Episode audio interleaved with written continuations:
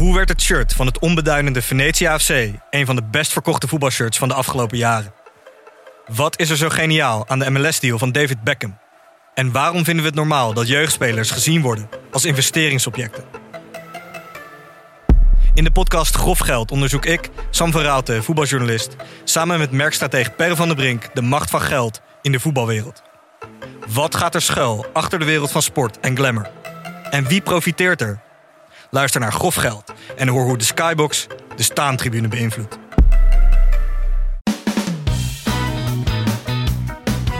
Ik ben Milou Brand. Ik ben Pim Verlaan. Leuk dat je luistert naar Jong Beleggen, de podcast. Ja, Pim, wij zijn elkaar uh, ja, een keer gewoon toevallig tegengekomen. Ja, we zijn toevallig tegengekomen. Ik had wel het gevoel dat ik jou al een klein beetje ken. Ja, oh ja, is dat, hoe, hoe kwam dat? Ja, ik, ik, heb al een keer eerder naar je geluisterd. Oh ja, ik heb wel eens eerder een podcast gemaakt. Ja, dat, ja. dat kan wel kloppen. Ja, de eerste keer een microfoon van. Ja, het, hoe voelt dat, zo'n microfoon voor je neus? Ja, het voelt wel een beetje spannend ook, voor de, voor het eerst. Ja. ja. Ja, want wat gaan we doen, Pim? Ja, wat gaan we doen? Ja, we gaan praten over beleggen. Uh, ja, dat klinkt natuurlijk heel saai, ja. maar dat is het niet. Het is uh, fantastisch om te doen. Uh, en ik ja, hoop eigenlijk al mijn kennis over beleggen, zover ik kennis heb, met iedereen te delen en ook te leren van anderen ja. door erover te praten. Ik had misschien iets eerder moeten beginnen met deze podcast. Maar ik kan wel in terugwerkende kracht een hoop vertellen wat ik geleerd heb. En ondertussen deel ik elke week wat ik uh, ga leren en wat ik uh, heb geleerd. Ja, eerder beginnen bedoel je van precies toen je bent begonnen met beleggen. Want ja, wanneer ben je begonnen? Eind 2019. Ja. En Dus eigenlijk begin 2020 uh, pak ik eigenlijk nu aan. Dus in januari ja. dit jaar ben ik eigenlijk begonnen. Wat heeft de luisteraar hier aan om hier naar te luisteren? Wat hopen we dat hij er straks aan heeft? Um, nou, ik, ik denk dat ik vind het persoonlijk heel erg fijn om, om een kijkje in de keuken te krijgen van andere beleggers. Uh, om uh, dus de strategie van andere mensen te horen. Waarom maken mensen bepaalde keuzes? Ik geloof heel erg dat door er samen over te praten, gaan we betere keuzes maken. Um, en het is best wel een wereld waar wat niet heel erg open is. Er wordt weinig over gedeeld. Ik denk dat er misschien een soort van taboe op heerst zelfs. En dat is niet een onderwerp waar je op een verjaardag graag over praat. Het is ook een beetje typisch Nederlands. Uh, je, gaat inderdaad niet zo erg te koop lopen zoals nou ja, Amerikanen bijvoorbeeld eerder doen met grote Rolexes. En, uh, ja, en het is natuurlijk een topic. Het is geldgerelateerd en geld praten Nederlands niet graag Nee. over. En ik denk ook dat het is een, er zijn heel veel financiële instellingen die daar ook... Uh, uh, je het ook een beetje verborgen willen houden. En het uh, heel erg, ja, dus eigenlijk het omgekeerde van uh, transparant willen houden. Ja. Um, en ik denk als je het zelf doet, dan ben je dus, ja, is het heel fijn om te leren van mensen die het ongeveer Ja. hetzelfde doen. En ik merk dat ik heel, daar heel veel moeite mee had. Dat het me heel veel moeite heeft gekost om mensen te vinden. En waar ik even mee kon praten om wat kennis te wisselen. Ja. En toen dacht ik, ja, dit, ik heb, ik heb voor mij zo'n zoektocht geweest om dit allemaal te ontdekken. Ja, dit moet ik gewoon met iedereen gaan delen. En, Oh, ik wat hoop, nobel. en ik hoop daardoor dat ik ook daar hierdoor mensen ontmoet. En dat, dat, er andere luisteraars zijn die, uh, die ook weer dingen met mij kunnen delen. Ja. En uh, wat dat betreft valt ook de luisteraar natuurlijk wel met zijn neus in de boter met deze podcast. Want ja, wat jij doet eigenlijk, uh, wat gaat doen, is best wel iets taboe doorbrekends. Namelijk, jij gaat mensen toegang geven tot jouw portefeuille. Of in ieder geval dat ze er kunnen kijken wat jij precies doet en waar jij in belegt. Ja, ik heb eigenlijk mijn portefeuille volledig opengesteld. Voor iedereen is er dus een Excel die, uh, die je kan bekijken. Uh, en daar zijn eigenlijk al mijn holdings in, verdeeld over bepaalde strategieën. Uh, en daar heb ik ook een, daar zijn ook, is ook een groot deel van mijn strategie te zien. Nou, en ik ben het dus ook aan het leren, dus ik schaaf mijn strategie ook bij.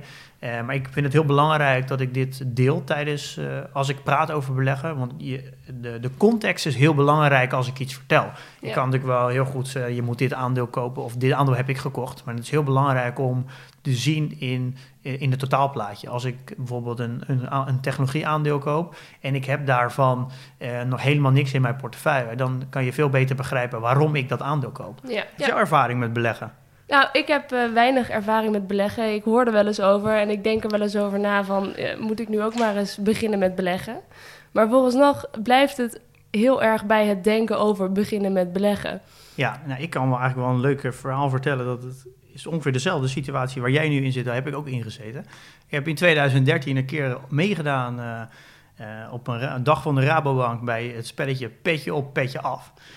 En dat ging grotendeels over beleggen... Uh, en ik had die wedstrijd gewonnen. Ik kan nog heel goed de, de laatste vraag herinneren. Er waren er nog drie over. En de laatste vraag was, wat is de waarde van Apple nu? En degene die dichtstbij zat, die had gewonnen. Ehm, en dat, eh, dat was ik. Eh, toen totaal niet het idee hoeveel Apple precies waard was. Maar ik had hem strategisch ingezet en daardoor had ik gewonnen. Eh, en ik kreeg een boek van een, eh, een boek. eh, de auteur was er ook en dat was het Beleggen voor Dummies. Ja, beleggen voor Eh, mensen. dat was 2013. Het boek grotendeels gelezen, maar nooit begonnen. Eh, ik begreep er eigenlijk helemaal niks van. Eh, je begreep zelf, het was beleggen voor dummies en alsnog was het niet te begrijpen. Nee, ik begreep, ik, het klikte gewoon niet. Interesseerde me denk ik ook niet genoeg. Ik Nee. ben daarna wel veel boeken gaan lezen over, eh, over economie. eh, en ook over investeren. Ik eh, ben eigenlijk mijn hele leven ondernemer. Eh, en daar ben je in wezen ook bezig met investeren. Dus je bent be- constant bezig met, met geld en waar kan geld het beste renderen. Ja. Ehm, En vind je dat zelf, waarom vind jij dat interessant? Waarom houdt het je bezig? Ehm, nou, in, eh, het, het, nou, dat is misschien een beetje een soort van cliché natuurlijk. Het, het geld aan zich is niet zo heel interessant. Eh, maar het geld is wel een middel waar, waar je mee dingen mee kan doen. Eh, en geld is voor een heel groot gedeelte hoe je je leven inricht. Eh, ja, hoe laat je elke dag opstaat, waar je naartoe gaat naar werk, waar je woont, waar Ja. je naartoe op, op vakantie gaat. En ook gewoon een heel groot gedeelte hoe vorm je je eigen dagelijkse ritme. Ehm, en als je iets, eh, iets meer geld hebt, dan kan je iets meer zelf bepalen hoe je dagelijks ritme eruit ziet. Geld is vrijheid. hoor Eh, ja, dat. is voor mij heel erg vrijheid. Ja. Eh, en dat ben je in, als ondernemer, ben- ja, onderneming, vooral wel iets grotere onderneming, ben je eigenlijk alleen maar bezig met geld verplaatsen. En waar rendeert het het beter? Is dat nou eh, op dat moment bij nieuwe investeringen voor de toekomst? Is dat eh, dingen oppotten omdat je een slechte tijden aan ziet komen? Of is dat meer investeren juist in personeel, in educatie? Dat, eh, Ja, je daar verlies je me wel een beetje hoor, met eh, deze riedel. Ja, eh, maar om eh, om even terug te pakken. ja. ehm, Ja, ja, wat even over dat be- beleggen. Je, Ja. je vond het dus eigenlijk helemaal niet zo interessant, dat boek wat je las, Beleggen voor Dummies. Ik denk dat dat wel het probleem is wat de meeste mensen hebben met dat beleggen. Dat ze gewoon denken van ja, het is best wel ingewikkeld, komt allemaal nog wel een keer. Als ik echt veel geld heb, ga ik dan wel beginnen met Ja, beleggen. ik denk dat er zijn twee, eigenlijk twee dingen die bij mij heel erg speelden.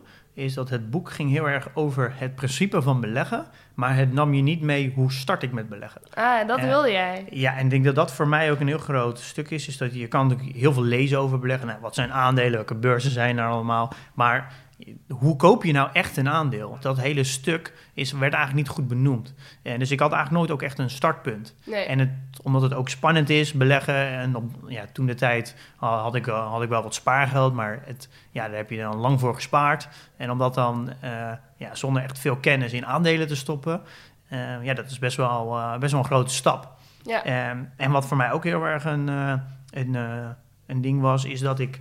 Je, je keek een beetje naar de rendementen die je per jaar pakt. En dan was het al snel zo'n tussen de 5 en de 10 procent, zeg 7 procent. En denk je, ja, ik heb nu uh, een paar duizend euro, uh, 7 procent. Uh, nou, dat is niet heel veel geld. Uh, voor jou. Ja. Ik denk, ja, dan moet ik al die moeite insteken uh, voor die paar honderd euro rendement wat ik ook per jaar heb. En dan neem ik ook nog eens risico voor. voor. Nou, ja. dat vind ik eigenlijk niet waard. En jij zegt dus, dat vind ik niet zo heel veel. Ik zou eigenlijk, ik denk dat je er meer uit kan halen. En daarom ga je er verder in verdiepen? Of ben je er al Nou, dat was toen, dat is dit, nu praat ik over een heel lang geleden, is dat, ja. uh, ik keek eigenlijk nooit naar percentages, maar altijd naar absolute getallen. Dus als je 1000 euro gaat beleggen uh, en je, je hebt 7% rendement, dan heb je 70 euro. Nou, ik denk, ja, ik geef 70 euro, geef ik uit aan een, uh, twee avonden stappen.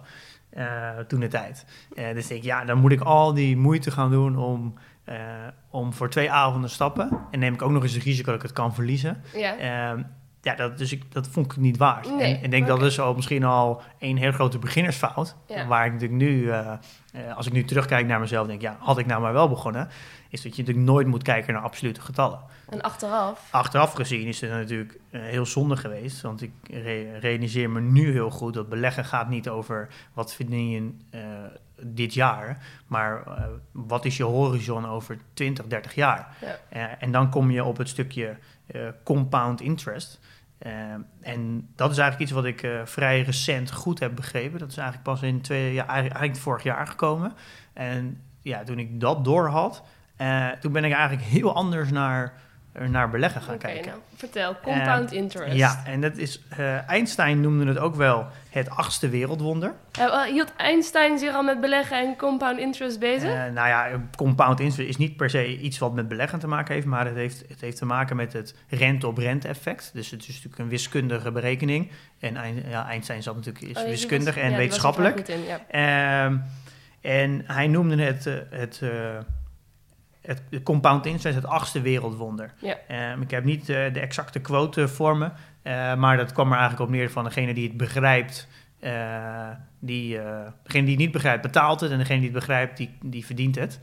Ehm, en het komt er eigenlijk op neer, ik kan hem even heel kort in een rekensom eh, uitleggen, is als je nu 1000 euro belegt eh, en je hebt een rendement van 10%, dan krijg je dus 100 euro uitbetaald. Ehm, als je die 100 euro weer gaat herbeleggen, dan heb je dus een bedrag van 1100 euro. En heb je Ja. nog steeds 10%, dan krijg je dus die jaar daarna 110 euro. Dan heb je dus die, dan, en dat ga je weer herbeleggen, dan krijg je die jaar daarna 1210 euro. En als je, dan heb je weer 10%, dan heb je dus 121 euro.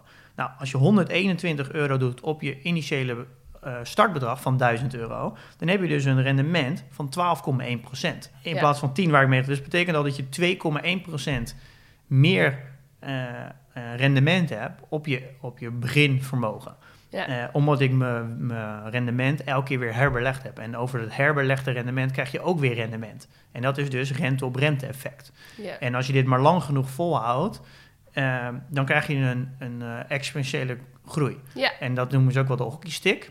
En ik denk een mooi voorbeeld, Warren Buffett is een van de bekendste uh, Je bedoelt, wacht even, dat gaat snel. Dus je de hockeystick, zo ziet die grafiek eruit. Ja, de grafiek is de hockeystick. Ja, Is dat eigenlijk, je ziet vaak eh, dat in de eerste zeg 80% van je looptijd eh verdien je ongeveer net zoveel als in de laatste 20%. De laatste 20%. Ik denk dat een heel makkelijk voorbeeld is om uit te leggen, die denk ik heel veel mensen gelijk begrijpen, is als je het huizenprincipe gaat doen. Want dat is een heel tastbaar iets. Je koopt een huis en die ga je verhuren. ja. Ehm, en dat duurt, eh zeg dat je het ongeveer 20 jaar moet verhuren voordat je eh, het huis hebt terugverdiend, waardoor je een nieuw huis kan kopen. Ja, Dus dat kost 20 jaar. Eh, nou, heb je, na 20 jaar heb je, koop je weer een huis, heb je twee huizen. En dan kost het nog maar 10 jaar om, een nieuw huis te, om weer een nieuw huis te kopen. Ja, dus dan heb je drie huizen na 10 jaar. Dus Ja. er zit al het verschil. In, de eerste jaar, in de eerste huis heb je, doe je 20 jaar over. Over het tweede huis doe je 10 jaar over. ja. Ga je met die drie huizen verhuren, dan heb je nog maar zeg een derde nodig. Dus Ja. 33, eh 3, zeg 3,5. Ja, ja, ja. Eh, dus dan heb je dus twee, het, het- je vierde huis heb je 3,5 jaar. Ja, ik gekregen, snap hem. Versus de eerste huis van 20. Dus het En- is een exponentiële, het Ja. is een toenemende groei Ja. van, eh, ja, oké. En eh, het is, je hebt daar eigenlijk een paar dingen voor nodig. Dat is een, een, lang, een tijd, een lange horizon, heel veel geduld eh, en discipline. Eh, nou, dat zijn eigenlijk principes die Maar hoef je niet te snappen hoe het werkt verder. Nou ja, in principe niet. Oh. Eh, als je elke maand en automatisch gaat in, eh, inleggen en je gaat al je rendement, dus je, of je dividendinkomen, herbeleggen automatisch en je houdt dat 20, nou 30, dit gaan dan je inleggen, of 20, 30, 40 jaar vol. Ja. Dus je begint op je twintigste en je doet dat tot je pensioen, dan, eh, ja, dan ben je eigenlijk miljonair. Ja, joepie. En wat kun je dan nog doen? Dan ben je 60 en dan kun je alleen nog maar achter de geraniums in de thuis zitten. Oh nee, 60 is het nieuwe 50, is het nieuwe 40. En ja, ja, ja. Ja, dit is en misschien ook wel een heel interessant, is dat dit is in principe wat pensioenfondsen voor je doen. Eh, die doen dit principe. Ja. Alleen er is een heel groot probleem met pensioenfondsen. Ja, is, dat, is dat er veel te veel eh, mensen zijn die nu in pensioen zijn dan degene die werken. Eh, dus dit loopt een keer scheef. Ik denk vooral voor onze generatie dat het, het kan steeds groter dat je je eigen pensioen moet regelen. Ja. Eh, en dit is wel een hele dit, dit principe is eigenlijk wat je moet gaan toepassen als je je eigen pensioen gaat regelen. ja, dus een slimme meid is op haar toekomst voorbereid en gaat nu vast op deze manier zijn pensioen zelf regelen. Ja, en dit Ja. hoef je natuurlijk niet per se te doen met je pensioen, maar dat kan je natuurlijk ook gewoon doen met je spaargeld. Je Ja. kan ook je, dit doen om je pensioen extra aan te vullen. Eh, En om nog heel veel bij dat huizen dan te blijven, waar je het net over had. Waarom ben je dan niet in huizen gaan beleggen? Dat klinkt veel overzichtelijker. Ik weet niet hoe dat voor jou is. Ja, nou, dat is natuurlijk een, eh, een, eh, hele goede vraag. Dat heb ik ook zeker gedaan. Ehm, eh, ik heb eigenlijk alle vormen van investeren onderzocht. Ehm, en dat zijn er meerdere, maar de meest voorkomende zijn eigenlijk wel eh, woningen en eh, beleggen. Mhm. Ehm, ik heb met veel mensen gesproken die aan het beleggen zijn. Veel mensen die al huizen, eh, huizen in huizen beleggen en dat verhuren. Ehm, ik kwam eigenlijk tot de conclusie dat... Ik heb eigenlijk alle voor- en nadelen tegen elkaar afgestreept. En het kwam eigenlijk tot de conclusie dat de huizenprijzen nu zo hoog zijn... dat het, de, het rendement best wel moeilijk is om dat goed te halen. Helemaal als je dat afzet tegen die 7% die, van de beurs van de afgelopen eh, 100 jaar. Eh, en een ander punt is ehm, dat het ook best wel veel, best wel intensief is. Je moet een, als je het huis gaat verhuren, moet je hem ook onderhouden. Je moet nieuwe huurders vinden. Je hebt problemen met als een huurder ja, ja, een keer niet betaalt. Ja. En als een huurder één maand niet betaalt, ben je gelijk je jaarrendement kwijt. Ja. Ehm, Dus het gedoe met mensen, daar had je eigenlijk geen ja, zin en ook nog het probleem van locatie. Is dat als je ergens eh, woont, nou, in dit geval woon ik in Amsterdam. En als ik huizen heb over heel Nederland, dan ben ik eh, op een gegeven moment heel Nederland aan door aan het rijden.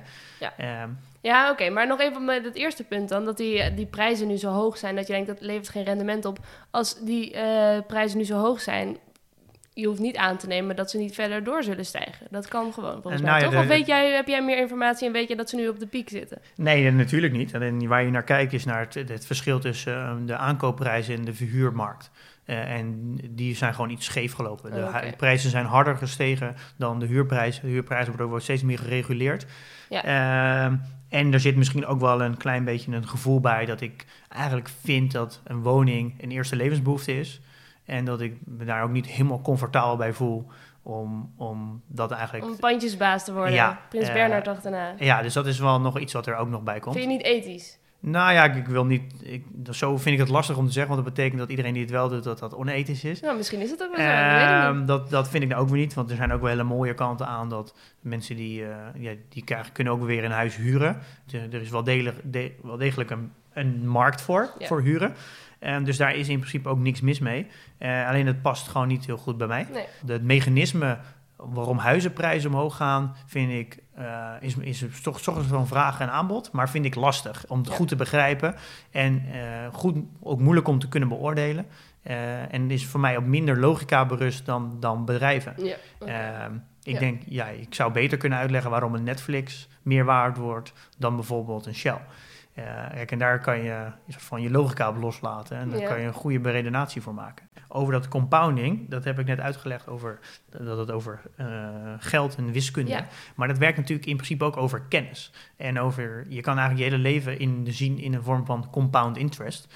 Eh, en denk, school, kennis opdoen is natuurlijk dat ook een vorm. Is je, Ja. je investeert in jezelf om iets te leren. En dat doe je vier jaar lang of soms wel zes jaar. Eh, en dan op een gegeven moment ga je daarin werken en je werkt steeds meer en je krijgt meer salaris. Dus je, je kan meer bereiken met dezelfde tijd. je Dus wordt zelf meer waard. je, je wordt ook zelf, je ja. bent zelf ook compounding. Kennis is ook een vorm van compounding. Ja. En dit is voor mij ook een heel belangrijk stuk. Dat ik stond voor de keuze om waar ga, waar, waar ga ik me nu in, eh, in specialiseren. Is dat in woningen of in de beurs? Mhm. En ik ben wel altijd van mening als ik iets doe, dat ik dan het ook door ga zetten. Want als ik één woning koop en ik ga daarna weer naar de beurs, dan word ik ook nooit beter. Nee, Het is net een soort van de eerste pannenkoek mislukt ook. ja. Eh, eh, Ja. Dus je wil, ja, je wil wel ergens in stappen waar je dan ook weet dat je de komende jaren eh, meer kennis in gaat doen, want dan word je beter. En dan ga je ook leren van je fouten. Want fouten maak je altijd als je iets voor het eerst doet. Ja, precies. Oké, en je had het ook nog, jullie de naam vallen, Warren Buffett.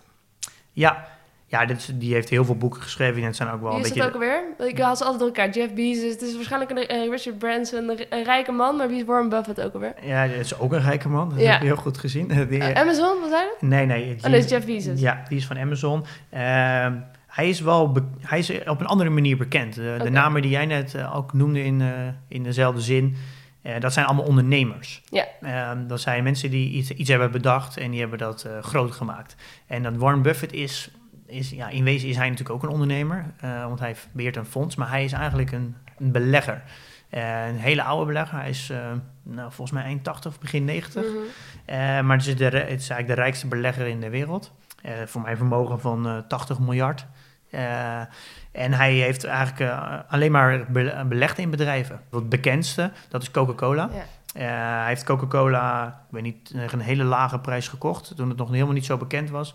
En daarvoor keerde dus ook nog geen dividend uit. En nu heeft hij jaarlijks rendement van ongeveer 40% op Coca-Cola. ja, En hij is echt een... eh, en dat komt dan door het compound. ja, hij is echt een value belegger eh, en lange horizons. Hij koopt, hij studeert een bedrijf heel goed, eh, koopt daar een groot deel in, in dat bedrijf en houdt het heel lang vast. Ja. Ehm, en als je naar zijn vermogen kijkt, uh, in, in de grafiek, dan zie je ook heel duidelijk die exponentiële groei in zijn vermogen. Ja. Uh, en hij is op een gegeven moment zo groot geworden dat hij een beleggingsfonds gaat oprichten. Ja. Dus dat eigenlijk iedereen mm, ook zijn, uh, van zijn beleggingsfonds aandelen kon kopen die zijn beleggingsstrategie weer volgde. Oh, dus het is nu volgens mij de vijfde of zesde grootste, grootste bedrijf in de wereld. Uh, Oké, dus hij verdient weer. Oh, jezus, dit is echt. Dit houdt elkaar toch een soort van in stand ook wel. Ja, hij koopt heel veel uh, aandelen in bedrijven. Uh, en dan zijn er heel veel mensen die weer aandelen kopen in zijn bedrijf. En dat is een, bele een beleggingsbedrijf. Ja. Uh, vind ik wel een beetje een nepbedrijf eigenlijk. Wat voeg je nou helemaal toe aan de economie op die manier? Behalve dat je zorgt dat mensen er geld in pompen. Ja, nou ja, dat is wel een, ja, een hele goede vraag. Hij zorgt in ieder geval dat een hoop mensen uh, een hoog rendement op hun geld halen. Uh, en daar is hij heel bekend mee geworden. Hij heeft ook heel veel boeken geschreven. Het is een hele sympathieke man. Het is, ja, totaal niet een Wall Street uitstraling. Hij heeft zo origine, de eerste huis die hij kocht, woont hij nog steeds in. En het is, een, het, is een, interessante man om eens, om eens te bestuderen ja. als je begint met beleggen. Nou, dat is een goede tip. Ja, en als we toch over de tips en uh, praktische dingen gaan beginnen. Eerst lijkt me nog even, want okay, jij kwam dus naar mij toe van we gaan een podcast maken over beleggen. Ik zei oké, okay, leuk, gaan we doen. Um, maar jij bent begonnen met beleggen in een tijd die natuurlijk eigenlijk best wel bijzonder is. Je bent vlak voordat de coronacrisis hier uitbrak eigenlijk begonnen met beleggen. Ja, dat Denk klopt. je nu achteraf, dat was een heel goed moment? Of hoe, zit, hoe zit het precies? Want ah, daarna is het natuurlijk best wel gaan dalen allemaal op de beurs. Achteraf gezien had ik natuurlijk een paar maanden moeten wachten. Ja. Maar dat, dat- ja, niemand weet dat natuurlijk. Ehm, ja, maar ik, het, het is niet zo heel erg. Eh, ik heb wel erg een eh, strategie dat ik eh, hem het heel erg spreid. Ehm. Dus ik heb, als je terugkijkt naar mijn transacties, dan heb ik ze wel op het allerhoogste moment gekocht. Dat is een beetje in februari geweest, eind februari. En zowel op het diepste punt eh, Ja. in eh, half maart. Ja. Eh, en wat ik heb gedaan is, ik heb gewoon kleine stapjes ben ik begonnen. Zo middel je dat een beetje uit eigenlijk met elkaar. Dat Ja, kijk, elkaar een beetje op. Er zijn eigenlijk gewoon een paar hele simpele dingen met beleggen. Is dat je niemand kan de markt timen. Want als, als je de markt zou kunnen timen, dan Wat was... bedoel je met timen? ehm, nou ja, je, je wil eigenlijk je aandelen zo laag mogelijk kopen. Ja. En je wil ze zo hoog mogelijk verkopen. Ja. Eh, dat kan je misschien één keer goed doen, maar in je leven ga je waarschijnlijk wel, eh, om, gemiddeld om de tien jaar heb je dan wel een crash. Dus als je een lange horizon hebt, heb je misschien wel vier, vijf crashes. Nou, dat ga je gewoon niet lukken om dat goed te timen. Nee. Het is ook gewoon bewezen dat dat, dat, dat niet werkt. Dus wat eigenlijk het, het beste advies is, ehm, die wordt aangeraden, is dat je gewoon structureel gaat bijkopen. Dus gewoon een gedeelte van je, bijvoorbeeld van je salaris, ga je bij, en, en dat je spaar, als je extra spaargeld hebt, doe dat niet in één keer, maar spreid het over een lange periode. Mhm. Koop bijvoorbeeld elke maand. En op het moment dat de beurs zakt, ga dan die inleg verdubbelen. Eh, zodat je het eigenlijk altijd iets beter doet dan de markt. Eh, en dat heb ik eigenlijk ook gedaan. Dus ik heb, eh, ben gewoon elke keer kleine stapjes eh, erin ge- ingestapt. Ja. En eh, in de periode, vooral de eerste twee weken van maart, ja, Ja. toen gingen we eigenlijk met een grote vlucht naar beneden. Toen heb ik in wat grotere stappen bijgekocht. Mensen kunnen ook in jouw portefeuille kijken, toch? Ja, ik heb, dat, mijn portefeuille bestaat op dit moment ongeveer uit 130.000 euro. Eh, dat, ja, dat klinkt, dat is best wel veel geld. En dan wil ook niet ontmoedigen dat, dat, dat je daardoor daar ook mee moet starten. Je kan ook prima starten met, eh, met eh, 100 euro of 1000 euro. Ehm, en ik, wat ik eigenlijk eh, heel erg gemerkt heb in de zoektocht om te leren beleggen, is dat heel veel mensen praten over beleggen. En praten over, over strategieën en over aandelen kopen en welke aandelen ze dan gekocht hebben, maar ze laten nooit hun portefeuille zien. Mm. En dus je weet eigenlijk nooit of ze dit nu daadwerkelijk ook zelf doen. Waarom zouden ze hun portefeuille niet laten zien, denk je? Ehm, ik denk dat er een heel groot taboe is op laten zien eh, eh, hoeveel vermogen je in beleggen hebt.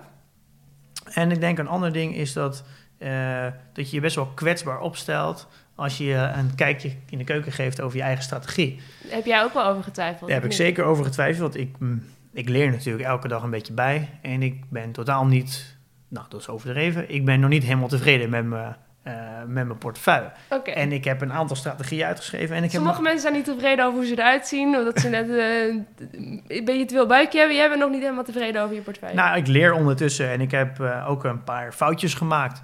Eh, dat heb ik nu gemerkt sinds de boel naar beneden is gegaan. Eh, dus heb ik gewoon een verkeerde risicoanalyse gemaakt. En ik heb ook eh, ik heb een strategie uitgeschreven en heb ik me ook niet altijd aan gehouden.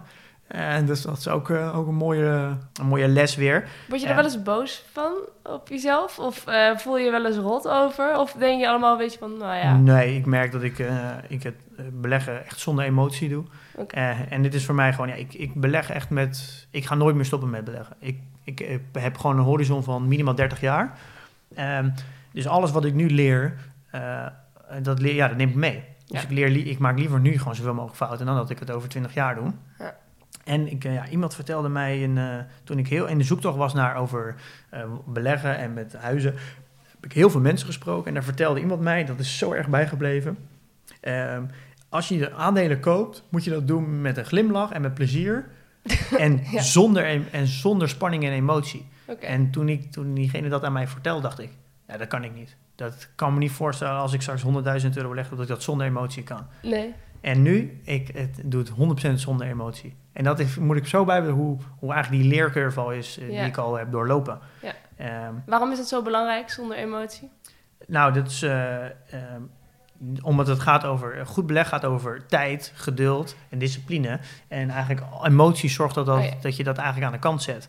Eh, en je wil geen impuls aankopen doen. Je wil ook niet als de markt even daalt, dat je dan alles verkoopt. Eh, en dat je als de markt een paar dagen omhoog gaat, dat je denkt, eh, een soort van FOMO, oh, straks mis ik de grote... En dan ga je snel aandelen kopen. Ja, oké. Eh, dus ze zeggen eigenlijk ook, de beste beleggers zijn mensen die zijn overleden. Eh, en daarna, Ja hoor, oké. eh, want die handelen niet. Eigenlijk gewoon, handelen zorgt gewoon voor slecht resultaat. En vrouwen beleggen ook veel beter dan mannen.